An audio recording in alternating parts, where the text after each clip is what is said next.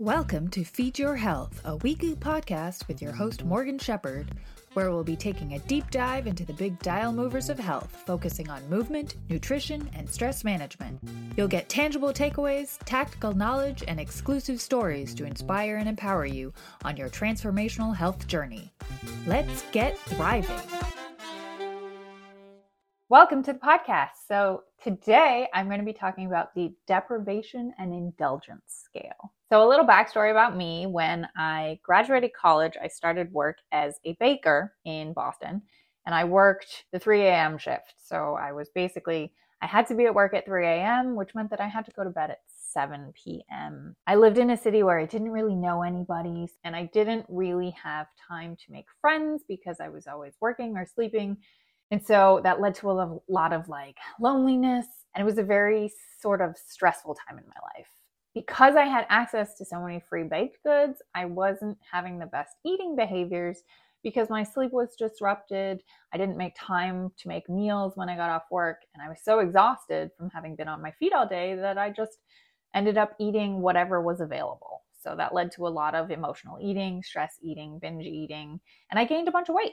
And I knew that if I kept following this pattern, things were going to get worse. And I thought that the only way for me to get back on track and lose the weight was restriction. So I basically I tried a bunch of different dieting behaviors. I didn't really go on a diet per se, but like I eliminated carbs, ate low fat, I tried paleo, I tried whole 30, I tried taking out sugar completely. And then eventually I went super clean for like a long ass time. And by that I mean that I was like, I'm not eating processed foods. I wasn't eating anything in packages or that had labels with more than five ingredients. When I look back now, I probably teetered on the edge of orthorexia, which is where you have like an obsession with eating healthy. Like most triathletes, I was probably overtraining and not eating enough food to support my behaviors when I was training four plus hours a day at my max, like seven hours, I wasn't eating enough food to support that. I had friends who told me that I was too skinny. And now when I look back at those pictures, I'm like, oh, yeah, yeah, I definitely wasn't eating enough. My body was experiencing extreme stress and I didn't even really realize it. I mean, there were times where, like, I had months where I lost my period. So I knew something wasn't right, but I wasn't sure what it was. And I just figured that was a normal thing. People lose their period all the time when they're overtraining. It does happen way too often, but it's not healthy. I was working out so much that I was super lean, but I had no muscle because my body had no time to recover from the work that I was putting it through. And I never got any faster. So I was always training. If I wasn't training, I was working and I was always trying to fit it in so that I could get in a workout before work or a workout after work, which meant that I literally had no extra time. And I was on my feet all day. So definitely overtrained, definitely in a lot of stress. And I knew that I couldn't continue this way. It was putting a massive toll on my health, and I was depressed. Like I was depressed as fuck, but nobody really knew about that. I definitely wasn't eating enough throughout the day. Working in a kitchen, I eventually moved off the 3 a.m. shift, but you know, anytime you're working in a kitchen, it's really hard to take a break. Like you're always going. So a lot of what we do is we stand in a corner and we shove some food in our mouth you know, I might be crouching down over there being like, this is my sandwich for lunch. Yay. That's what I did. So I wasn't necessarily supporting the activity levels that I was going through.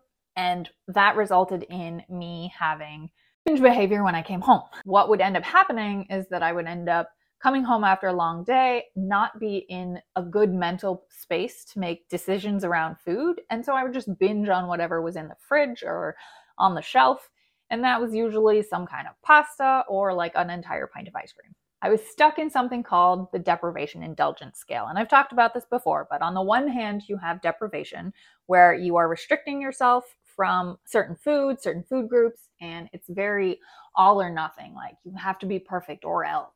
It's a very like starving yourself type restrictive extreme. You're in that mindset of, I can't eat these things.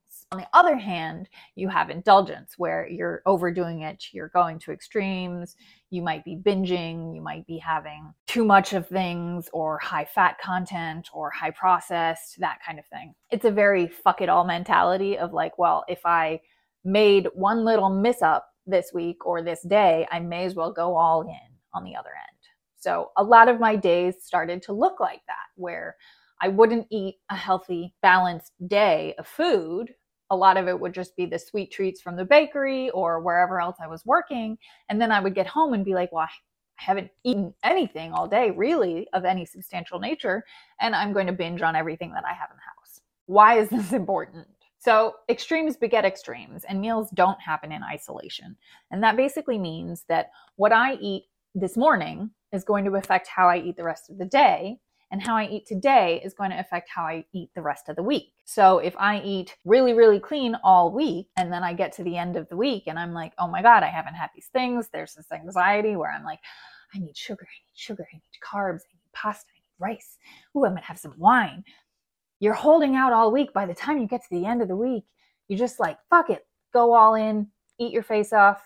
And then Sunday night, you feel guilty and you're like, well, I may as well go restrict all the way again on Monday, get clean, be like, I'm going to get back on track on Monday and we're going to start all over. And you just end up in this cycle. And that's what I did. I would deprive myself trying to eat really, really clean, and I would be successful for a little while. Eventually, something would happen, something would trigger me, or I would be super drained and have a stressful day or an emotional conversation, and I'd end up binging on the other end. So, a lot of us are taught that the fastest way to lose weight is through restriction and deprivation, and that that's the only way.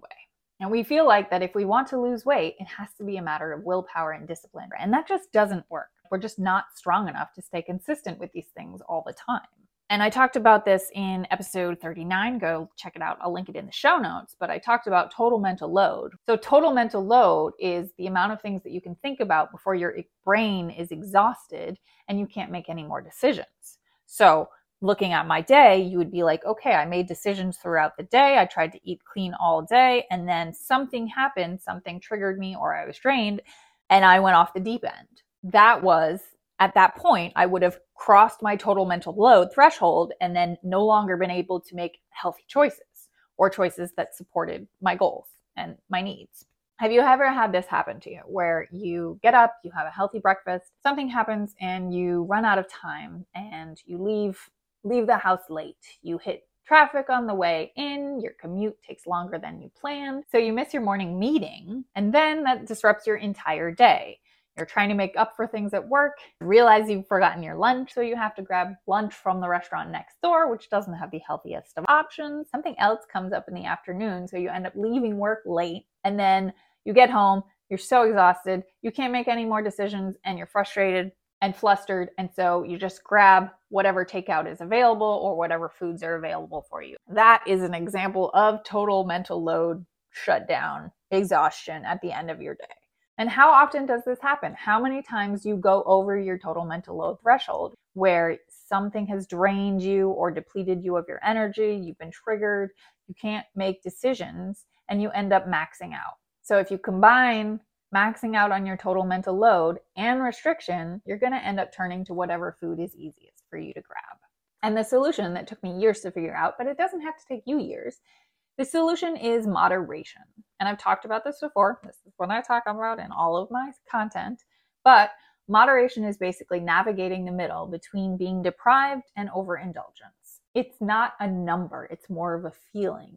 Are you satisfied? Is your hunger being met? Are your cravings managed? Are you feeling restricted or deprived? Where is your fullness level? Are you feeling stuffed? Are you starving? Are you uncomfortable? it's sort of the middle of all of that. You might be like, but if it's not a number, how can I track it? How will I know if I'm doing it right? I can't trust myself around food. And I get it, that's scary. There's no standards and it's highly individualized. So, what do we do about that? The number one tool that I teach all my clients on how to start navigating moderation is satisfaction factor. So, what does that mean? It's the process of making your foods more satisfying so that your cravings are managed and your hunger is alleviated. If you've earned a caloric deficit and you're eating 100 to 200 calories less than your maintenance, and we would figure that out if we were working together, then you might be surfing the edge of hunger. So you might be a little bit hungry. I still want you to feel satisfied. I still want you eating to 80% fullness and getting enough food so that you're not feeling deprived.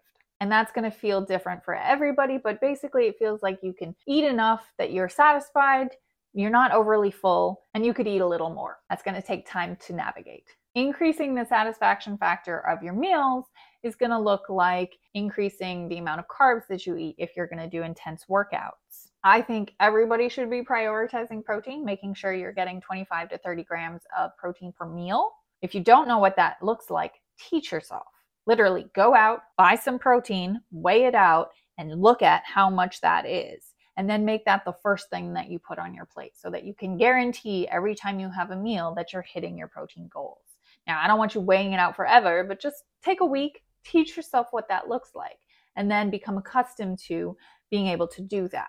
Protein keeps you full longer, so making sure that you put that on your plate first is actually going to keep you more satiated throughout the day. I also believe that everybody should fill up on veggies as a general rule. We're not eating enough as a population, so make sure to prioritize that.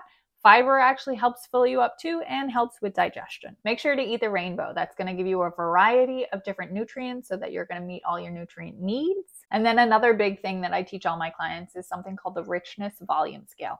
I know, another scale. But this one has two recommended ways of eating. So the first camp is where you enjoy a large volume of food, and the other camp is where you enjoy richer foods that are higher in fat content. So that could be sauces, spreads, oils, avocados, nuts, seeds, yogurts, milks, etc. All of those are high fat content.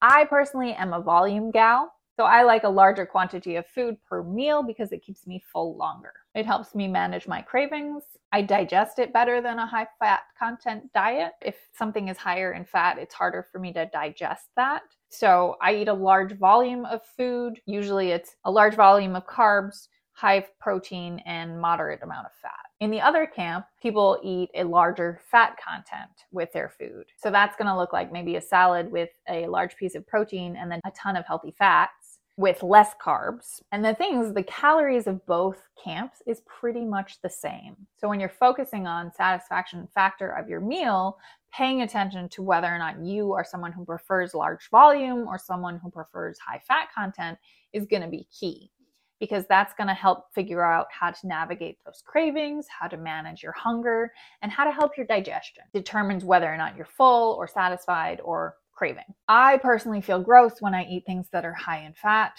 because I feel sluggish, my brain gets foggy, I might get more tired. It's just not, I don't enjoy the feeling. So I'm very much a volume gal. Start paying attention to what you eat and figure out where you are on the richness volume scale. Now, it can get kind of challenging when you feel like you're eating high volume and high fat because that's when you're going to potentially have some weight gain. So it's really important to navigate how to balance that and understand what's going to work for you and which camp you fall into. Because when you have both, you're getting an abundance of calories and it's going to result in weight gain. So, have I thrown enough at you today?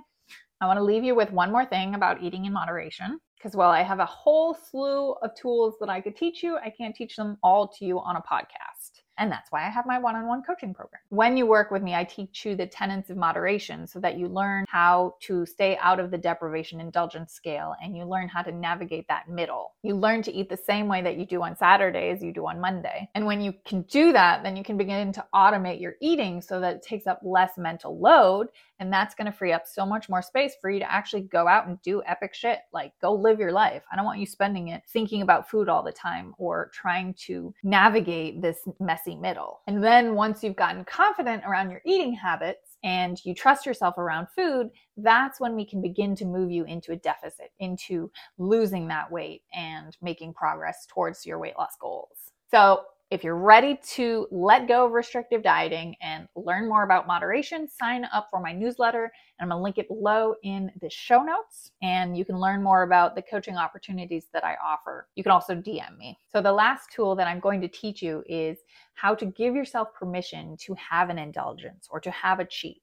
I don't really like that term cheat, but basically to have a little bit of whatever it is that you're craving. And you can have it knowing that the opportunity to have more is always available to you, but you're having it strategically throughout your day or throughout your week so that you take that edge off, so that you're not feeling anxious or deprived or like you're restricting it.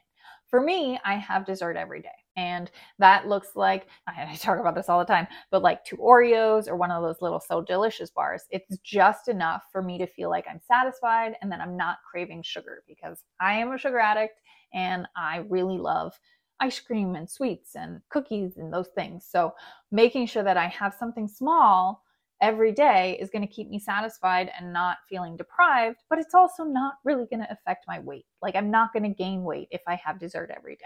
So, practicing that is going to take a lot of trust in yourself. So, take it slow. Don't worry about going off the rails and eating the entire thing. Just practice teaching yourself to trust yourself that you can have a little bit. And if you want more, go back and have more. But play around with it it's something I work on with my coaching clients. So if you are having trouble with it, if you are struggling, obviously reach out, chat, and we can figure it out. Play around with it, take it slow. Hopefully, some of this was useful. If you liked it, share it with a friend, leave a comment, subscribe, and make sure to sign up for my newsletter. And I'll catch you next time. Ciao.